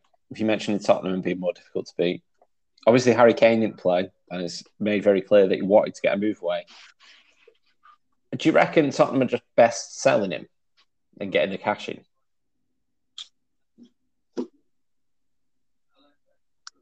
Does that? Have, I mean, does that with these transfers? And we've talked about this before. Does that ever really work when somebody knows that you've got 150 million pound in your back pocket? Yeah, but then who made the point? Someone made the point that Spurs are winning nothing with him. So why don't they just try doing something without him? Mm. Not think. I don't know. I mean, I don't know because maybe United are in for him or would be in for him. But it, think, to me, he's 28 now. He's 28. You can get prime money. 29, you're not going to get as much money. I don't know to he has another bad injury on his ankles, he won't be worth 150 million next year and all that. Yeah, that's what I'm saying. But then, so that why not take the money now as opposed to you have a player that you paid so much money for he's had an injury for the season that you've not really you've not really played him, as opposed to you could have 150 million sat in your bank back pocket. No, but is it, this City haven't offered 150 million though, have they? Apparently, they're preparing a bid for. Well, yeah, and, and I think I think that you know I think once they've set a price, if, if City match it, then City have been their own worst enemies in a way by buying Grealish for 100 million. Well, yeah, exactly, and you know. Well, they said, didn't they? Did, did, did you the the Villa, the Christian Purslow, the Villa chairman, whoever the bloody hell chief executive, came out and said that other clubs were interested in Grealish, but nobody would pay 100 million for him. That was the money that was in his contract. You know what? Villa were, re- Villa were really classy about the whole uh, Grealish thing, releasing that video and explaining exactly why they, they sold him. As a, I thought that was a really, really yeah, yeah. I, got, I, I, I, thought you were going to end that with a but, and you had some sort of no, no, gen, no, genuinely. no, I just no, thought it was a really good thing for, for someone high up to go. This is exactly why we sold him. With that, with the conversation, I thought it was really, really good thing to do. But otherwise, most of the time, when you sell your star player, I mean, regardless of the fee, your fans question it, don't they? they? Well, why have we sold him? Why have we sold him? But someone comes out and explains exactly in a clear, concise way, then it, it it takes it takes any kind of animosity towards the club or towards the owners of. I think it was really, really, really clever, sensible Well- thing to do. The other thing Villa did was they bought the replacements beforehand, so they were kind of in quite a good place uh, by the Yeah, time they weren't scrabbling Yeah. around afterwards. Yeah, which is what Spurs won't do. You know, Daniel Levy sold quite a lot of big name players while he's been Tottenham, uh, while he's been in charge of Tottenham.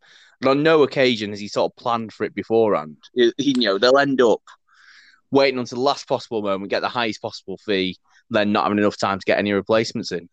I, I tell you what, just just while you're on the subject of Spurs, actually, and we were talking about we were talking about centre halves before, um, and it, this only came into compa- uh, this wasn't the Ben White comparison. They signed that guy from Atalanta, and they paid nearly fifty million pound for him. The centre half, it was it forty five million pound they paid for him. But are they, are they not? Is he not on loan with an option to buy him? That's that's the goalkeeper. The goalkeeper is on, he's Oh. on, with, on with an option to buy. So they bought the. I think they bought the Atalanta goalkeeper and the Atalanta centre half. I'm sure he's got an option of like 20 million, 25 Yeah. million goalkeeper, and then they bought. So I, I don't, I don't know. It might just be me. I, I don't know if they've already spent this money. I'm assuming that Spurs are going to have some sort of money to spend. They're not going to not spend anything. But with that big stadium to pay for, I wouldn't imagine that their transfer budget is going to be um, that too much exaggerated. And the, what they just shelled out 60 million for another centre. It was it was only because he didn't play on Sunday. That's the only reason why. But It's only just come back to me actually that they've actually bought somebody already. So yeah, it'd be I- interesting. I don't know, but they, I don't know. But like now, you almost feel like they've missed the boat because it looks like that Inter would have. I mean, whether Lukaku would have gone to Spurs is a different kettle of fish. But if you get 130 million for Kane, and then you go out and think, well, who else can we buy to replace him? Well, fans will probably love us if we Yeah, can get then- Lukaku. Lukaku would have been. They would have waited out for the same price. is, Uh, that, is that important at the same the same thing? mm, possibly. It's just it's just fired him to a uh, Serie A title. So to them, he's Yeah, but Inter need to. Inter have got to sell players. Inter really. no, I agree. But then, but every every player is determined by the, the last player that's sold, isn't it? Because that's why I say City are their own worst enemies in spending 100 million on Jack Grealish. Now all of a sudden they got to spend twice as much on Harry Kane. Tell you what really annoys me about City, and I've probably said this on this before, but like the way they just get so touchy about the fact they've got loads of money. Like, just accept you've got loads of money, Yeah. and other teams won't like you for it. But like the way they make out is if like they're poor and they're not just buying the best players because they've got the more, more money than anyone else, and that like Well, they can only do this because they've sold a few other players. You it's like you can when do this. You're you're ran by a Middle Eastern state that's got loads of got more oil than it's got human rights, and that's why you got loads of money, and that's why you can buy Jack Grealish for 100 million pounds, and other other teams are going to hate you for it. That's how it is. Well, exactly. When you think like uh, when Aguero was leaving, that uh, Pep was going on about we can't afford this kind of money for uh, a new striker, so we won't be in the market for a new striker. And then as, as soon as the hundred million pound for Jack Grealish goes through, oh well, we've only spent so much money because we got we recouped sixty million pound on selling people. No, that's absolute bollocks, isn't it? You've just spent hundred million pound that. Uh, regardless of how many players other people sell, they can't just go out and spend 100 million on one player and then talk about spending another 150 on top of that for someone else. Yeah, I agree. It, it, just accept you rich and, and Yeah. it and laud it in a way. Just go, Exactly, yeah, yeah, we it, can do yeah. it. In a way that think- United go, yeah, we're rich. No. I think the I think one I think the, the big problem that City have probably got now is who on earth is going to buy Bernardo Silva? I take Well- him. I definitely have him. I think he's a good player. Yeah. I don't I don't think City are that desperate to sell him. I think they'd rather keep hold of him and sell him to United. No, no, but he, he's a he's a very very good player though, isn't he? Yeah, I'm not I saying think- he's not. And you know what? He might be exactly what he might be exactly what United need, but there's no Oh, way. I don't think he's exactly what United need. I just think he, he's just a good player. Just stack Yeah, your but- team with good players. Trouble is, I'm not sure there's many other big teams that want him though. I'd be intrigued. What it sort of depends what his ambition is in a way. You know, is he happy to go to a mid-table side? well, this I bet I bet he's on at least two hundred grand a week. Yeah. And Well, gonna I mean, pay- yeah, it's like like we said earlier. With the you know, this is the issue when you sort of stockpile really good players and pay them, pay them top whack. You it is hard to then get rid of them because, you know, who's going to come in and pay his wages? Yeah. Well, think there's Nathan- I talk. think- I think There's Nathan talk Ake of yeah. There's talk of Arsenal selling Aubameyang, isn't there? Uh, Barcelona wanted him, yeah. because they're in a position to pay. Well, it was some sort, some sort of swap. Who, who were they? Who were they trying to swap with now? Oh, Aguero. No, it wasn't Aguero. I can't remember who it was. They were trying to. They were trying to offload somebody. Um, it was just, it was swap, it was a swap deal. I can't remember who it was now. But if I, if I find it when we come off the call, I'll send it to you. I can't remember who it was. It was either Right, let- or- Let's make some predictions. Who's going to win the league? Got to say Liverpool. I've got to say United. I mean, I, I- I'll sound like very much not a United fan, but I'm going to go Chelsea just to be right. uh, top goal scorer? I think Lukaku's going to bang them in. Um, oh, I can't, I can't. I've got to say Salah. I am very worried about Fernandes this year. I mean, three goals and not one penalty. I mean, Christ almighty. man. yeah, I'll go Lukaku too. Uh, I think three United will sort of share the goals around a bit this year. Yeah, And I think City will do the same. you know what the If- best. unless- I mean, if, if Kane goes, I think he, obviously he'll score loads. But I tell you the the good thing, Greenwood getting off on the off the mark because last Yeah, season he went for a really dry spell, didn't he? Whereas getting off the mark first game, I think that's really going to help him. well, so Cavani is Cavani back in the country? He was on like an extended holiday, wasn't he? I'm not sure to be honest. So I think that there may well be sort of a, a bit of a run of games now for Greenwood to sort of lead the line, given that you know he was clearly chosen ahead of, of Martial to do it at the weekend. Well, that's probably because Martial shaved all his head off. He didn't look like a human being, to be honest. right, uh, then then last one. Three teams to get relegated. I think Norwich will go straight back down. Um, who else got promoted? I think Brentford will stay up. I think I, Brentford will stay up. I loved watching that game on Friday. Just it was just watching that full crowd again. It was Yeah. just so joyful, wasn't it? It was great. Absolutely Um, great. Who else? Who else got promoted? Sorry. Uh, Watford. Well, yeah, Watford. I'll have them to go down again, and um, Southampton. I'm gonna say. I'm Yeah. tempted to say Burnley. Actually, They're the wheels quite will come off at Burnley at some point. But no, I'm going to say Southampton. Palace, Palace is a great unknown for me. I just don't know what's going to happen there. There's you know, so many changes. Uh, I, I I reckon Palace. I can Well- see Vieira going quite quickly, similar to De Boer. Yeah, it could have a bit of the divorce about it, couldn't it? I think Nor- so. Norwich is the definite between the three of us. What do you What do you think, Ross? Uh, I'm going to go Norwich, Palace, and then uh, I'm going to go Watford because they're mental. yeah, I think I think Watford will go. I'm not. I'm not sure. I, I think you, that's a good shout, Southampton. That actually, 'Cause I think once Yeah. they get on once they get on that run, who The- they got to? Those Ings goals were crucial from last year. I they, just think- they need that. They need. They've signed that lad from Blackburn. They need him to hit the ground running, don't they? Yeah, But he, he scored. He did score at the weekend. yeah. Did he? Yeah. I just think Watford, like they're sitting seventh now, but it still wouldn't surprise me if the owners sacked the manager when that's. Oh happening. yeah, yeah. That's Well, that's it- that's the thing with Watford. Well, I think with Watford, I think their season's going to depend on uh, Ismaila Sarr, isn't it? I mean, he he, he ran what Matty Cash ragged at the weekend. Um, looks like he's in, uh, since he's been back in the since he's been in the championship last year. Looks like he's improved, come back really well this year, and they've signed this other player, this other this other striker that they signed, who I think injured, got himself injured in the first game, who scored two and set the other one up.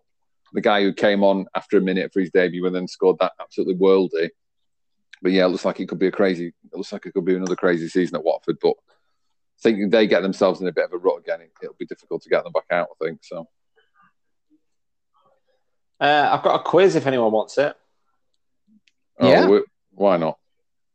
So, can you name?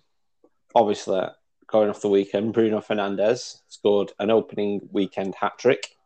Can you name the uh, nine other players that have scored an opening weekend hat trick in the Premier League? Did Michael Ricketts do it for Bolton once? Uh, yeah. That's no, a, he that's an, I was going to say that's an knowledge that you've got, Simon. Right. What? I, I can give some clues. Well, I know one's Mo Salah because that happened last year. Most Salah is one, yeah. Um, Stan Collymore. Stan Collymore is not an answer. Oh, I'm not sure in his career uh, Kane's ever scored three goals in August, so I'm going to say I'm going to rule him out. Um, um, Les Ferdinand. Not Les Ferdinand. Van Nistelrooy. Not Ben Nistelrooy. Going to start giving clues soon, aren't I? Yeah, I, I don't really have a clue. To it. Yeah, I, I'll need a clue. Van Persie. yeah, no idea. Not Van Pitt, right? I'll give a clue. Uh, so the clue for the, this answer is West Ham endured a night. This is when he scored the hat trick. Uh, a nightmare start to the 2019-20 season as this England star contributed to a 5 0 defeat. Vardy. Real, real star of star of England, like so, like really talked about as a star of England, especially this summer. Raheem. Raheem Sterling, well Mm. done. Right, so Mo Salah, Raheem Sterling, you got two. Next clue. There were certainly open day blues for West Brom in 2010, as this striker scored three times in a 6 0 thrashing by the defending champions. And the defending champions at that time wore blue. That was in 2010. Chelsea. He would have been playing up front for Chelsea in those days. Chelsea. Drogba, Costa. Didier Drogba, it is. Well done. Um, three goals in a Premier League game is good, but three and seven second half minutes, a day this Aston Villa player will never forget. Oh, dearie me. Dwight Yorke. No. What year was it? Sorry. It didn't give a year. Oh, did you give an era? Seven minutes. Didn't give an era, but it, um, maybe 10 years, five, 10 years ago. Ashley Young. No. Um, Agbonlahor. Yes. Oh, Gabriel Bonlahor. I mean, if you don't get this, was that him then done for the season? Was it? well, probably, can, I, yeah. can I just say about Gabriel Bonlaw? He does the Talk Sport 606. So by the time I get in the car, 606 is just about to finish when I finish on a late on a Saturday, and Gabriel Bonlaw is on the Talk Sport one. I can't listen to it. I can't listen to it. a lot of the new I don't know if it's just like you know you get conditioned with certain like breeds of pundits.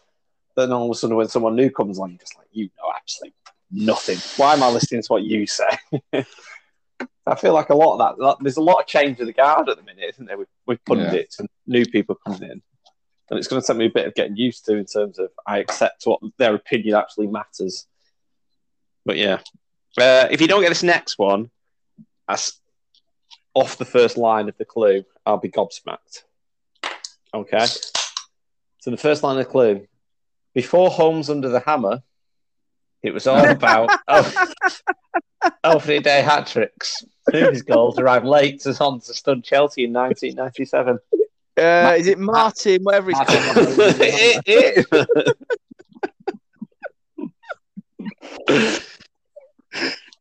One of them played like Mick Quinn, who played in the 93 94 season that nobody can ever remember.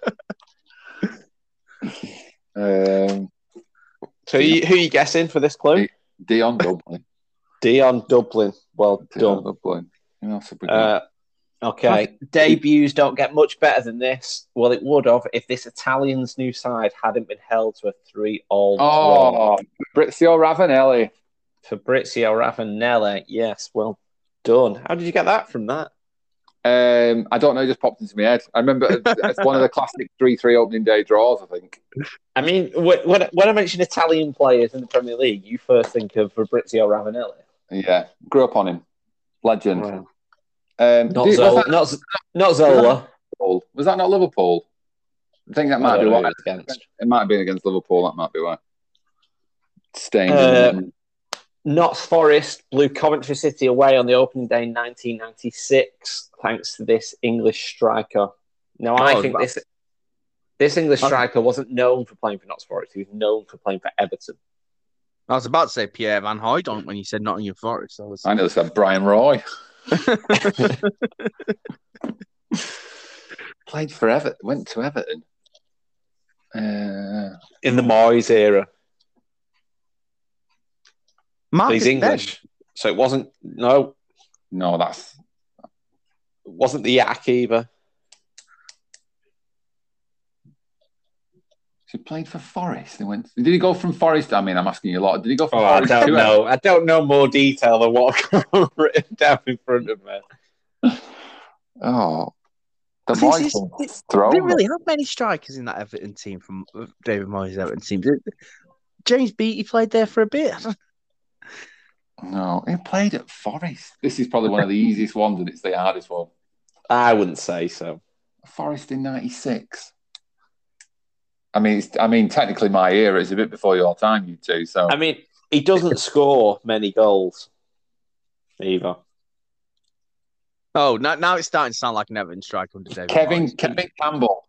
Yes, Kevin Campbell Oh, was yes, not prolific at shout. all. Uh, I mean, I- right, two two more to get. Two more. Oh wow. So, after a 4 3 opening day loss to Nottingham Forest again in 1995, this scorer of brilliant goals remains the only one to net a home Premier League hat trick and still not win. Has to be Le Tissier. Eh? Yeah, Matt Le Tiss. And then last one, Coventry City made the perfect start to the 1993-94 Premier League season as this English forward scored all three goals in victory over Arsenal. Mick Quinn. Yes. when you said him earlier, I was thinking, bloody hell, cheese. eh?" well, that should have counted as a correct answer earlier. well, no, because he didn't actually throw him out as a as a as a submit him as an answer. It's a final answer. I only Very know him Chris because Tarrant. Every time it says like who was the top scorer in like the 93-94 season, I can never get it right. He's always the one I completely. I'm sure he was the top scorer that season. Completely forget about him. Or he scored like 13. He scored 13 goals in eight games or something like that. He's the quickest, fastest person to 10 goals in the Premier League. One of the There two, we go. anyway. Nice Oh little well, quiz, enjoyed wasn't that. The uh, the second round of fixtures quiz is that coming next? Is that coming next week? yeah.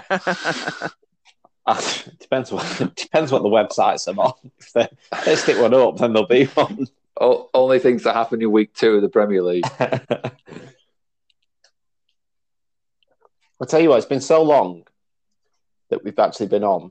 Obviously, the cricket's an abject failure. As you, I'm sure you both know it. Oh, Yeah. Has, yeah. has anyone kept up with the uh, with the boxing that's basically been going on in Eddie Hearn's back garden?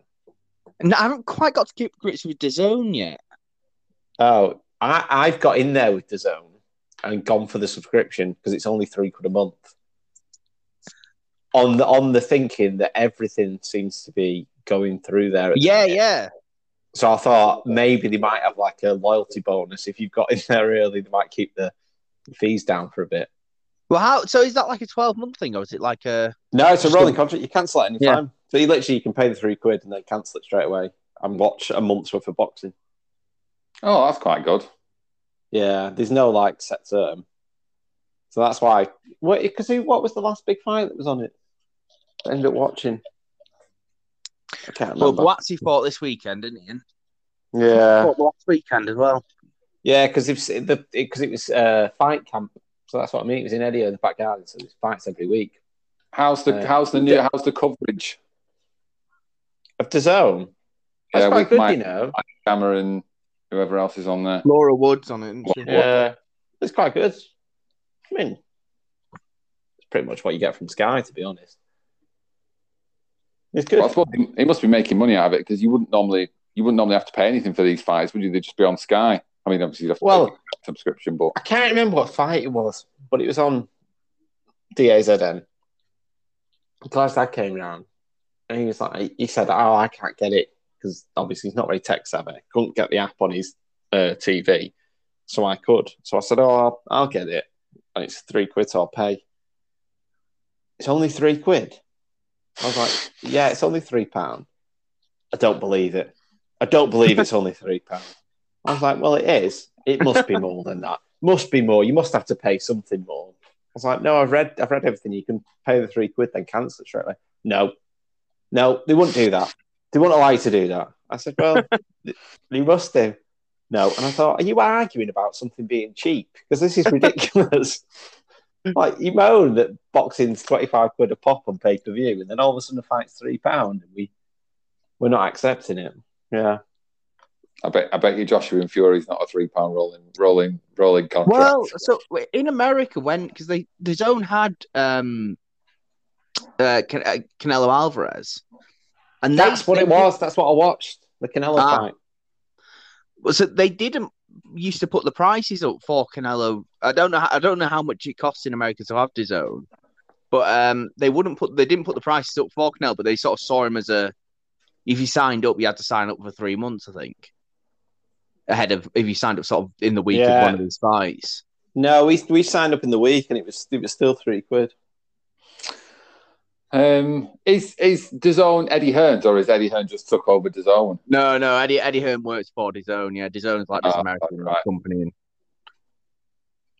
But yeah, no, it, I mean, if, uh, uh, by the sounds of it, everything's going through it now, isn't it? well, yeah, yeah, they seem to be throwing money at it. Yeah.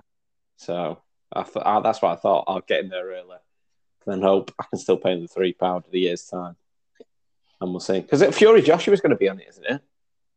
I think Yeah, no, I well, I assume so. so. Yeah.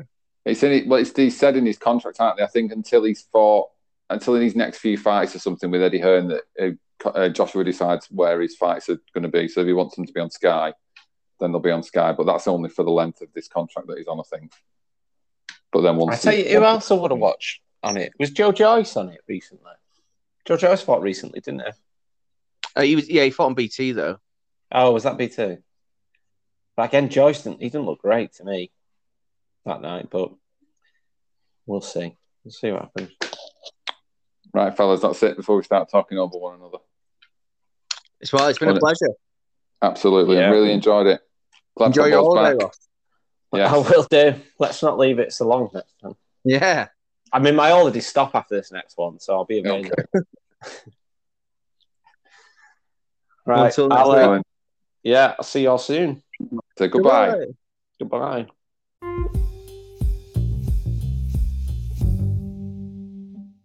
Thanks for listening to the Three Thirds Manc, One Third Scouse podcast. Give it a like, give it a share, and let us know what you think on Twitter at Mank3. That's at M A N C T H R E. And keep listening for more new podcasts every week.